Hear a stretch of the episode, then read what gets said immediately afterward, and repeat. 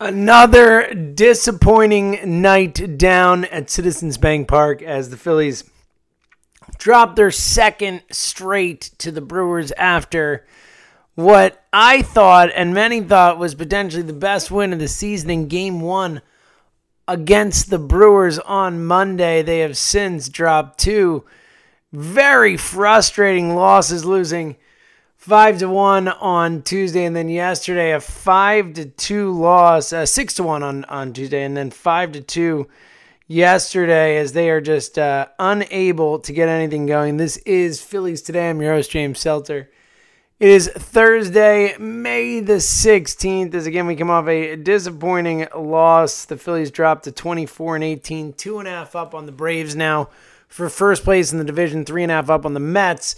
So still fine atop the division, but disappointing effort last night. And I think there's no question after the performance from the night before, a disappointing showing after such a fun, exciting win on Monday night to come out last night and just get steamrolled yet again, just unable to get anything going against Brewers pitching.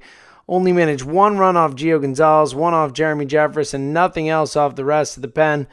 Jake Arrieta, another uh, disappointing outing. Second straight goes six innings, allows five runs, only four earned, five strikeouts, four walks, and five hits. Really had a bad third inning that doomed him, as ultimately he gives up three runs in the third inning, three walks in that inning, killed him. And Arrieta battled through, gave him six, which was nice to see. The bullpen a little shaky, but got it done. Alvarez, Nicasio, and Neris combined to pitch three scoreless.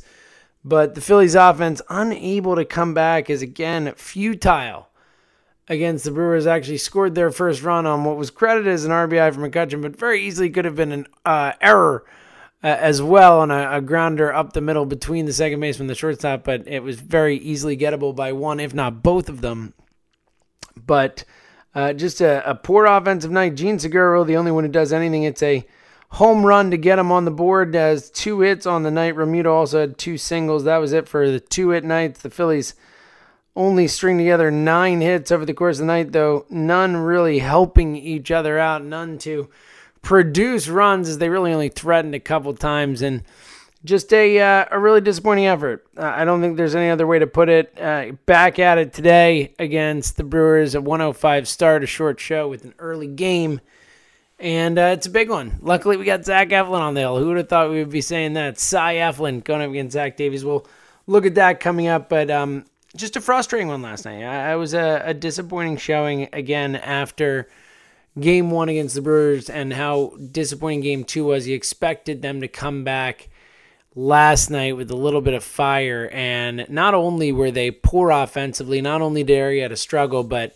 they were horrendous defensively. They looked like the 2018 Phillies defensively from a errors and miscues, mistakes situation. Only two errors, but they could have been charged with more. It was really a, a disappointing effort from that perspective as well. Just really across the board, a, uh, a bad night for the Phils. And uh, Bryce Harper did have a double, did scorch a ball to the warning track as well. Only one strikeout, so looked a little bit better. Uh, we'll get a little bit more into the Harper struggle stuff. We talked about it a lot yesterday, but uh, one note I wanted to mention. But uh, quickly, um, just again, uh, you're disappointed with the effort last night. Not much else to say. I think today, again, it's early, but a, a big game. You know, they've got four more games left in this homestand, three against Colorado over the weekend before they have to go back out on the road to Chicago and then Milwaukee.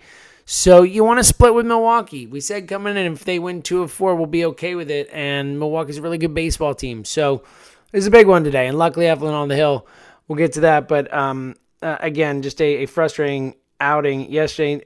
Uh, one note, though, Jose Alvarez had a dicey inning, uh, loads the bases, but – has not allowed a run in seven straight outings. Unexpected from him, as uh, he's been a little better than we expected lately, or, or, a little better than we think he is after how horrendous he was to start the season. But um, who knows? Maybe Alvarez. Uh, again, it was. It. Uh, this is coming off a, a, an inning where he loaded the bases. One inning, three base runners. So not great, but um, I do think that uh, maybe Alvarez uh, the potential to be a little bit better than we think potentially, which is better than just awful. So I'm not saying much. All right, on, Harper struggles, um, Matt Gelb tweeted this out yesterday. Had a really good story on the Athletic about Harper struggles and pointed out that um, this is uh, he says Bryce Harper has had streaks worse than this before. This is just one that arrived a little earlier, and well, he signed a $330 million deal. But Gelb puts out uh, it shows two streaks in 2016, uh, then one in 2017 and one in 2018, all where Harper's numbers are, are noticeably worse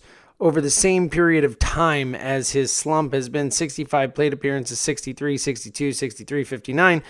Uh, in 2016, he batted 096 over 63 plate appearances, 122 in 2016 as well over another 59 plate appearances.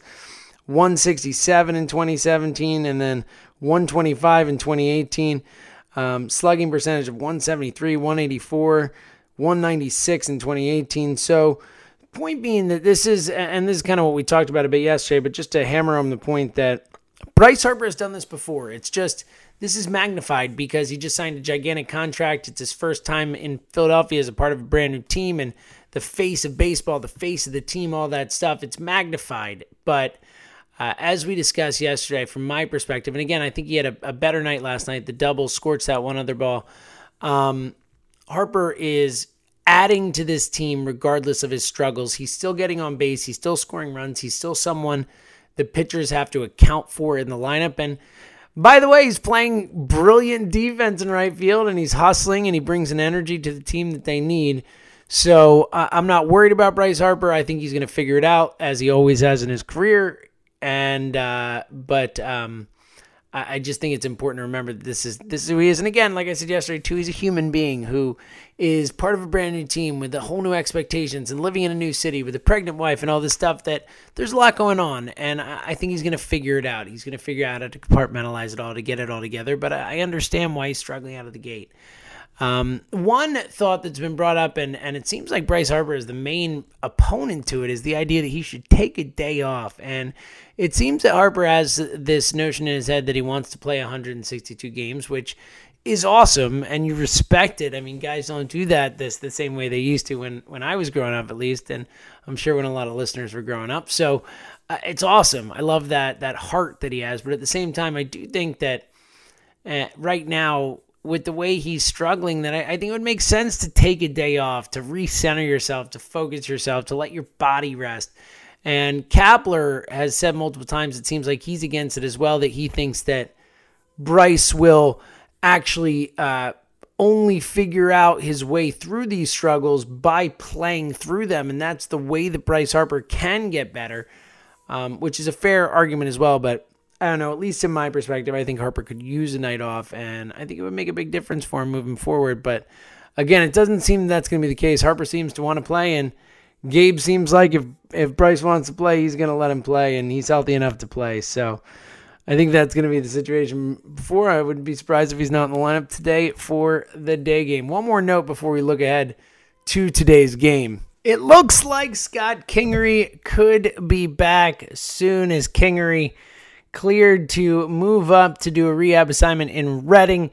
Could be back in the very near future, and obviously getting Kingery back would be a huge boon to this team. Kingery obviously was playing tremendous baseball before getting hurt, the best baseball of his career easily, and one of the better hitters on the team before getting hurt. Now, you worry about him coming back and getting his timing back and how the hamstring heals and moving forward but uh, it'll certainly be good to have a guy of Kingery's ability and the opportunity for him to play multiple positions and to add depth and all that type of stuff. It's interesting because when Kingery went on the IL, he had been playing so well that we have been talking about him taking over for Cesar at second base sooner rather than later, but – of course, over the last three weeks or so, Cesar has been one of the best, if not the best hitters on the team, so he's not going anywhere. So it's going to be interesting to see how Gabe can fit Kingery in the lineup. Franco has struggled. Potentially, there are some options there. Franco sat last night.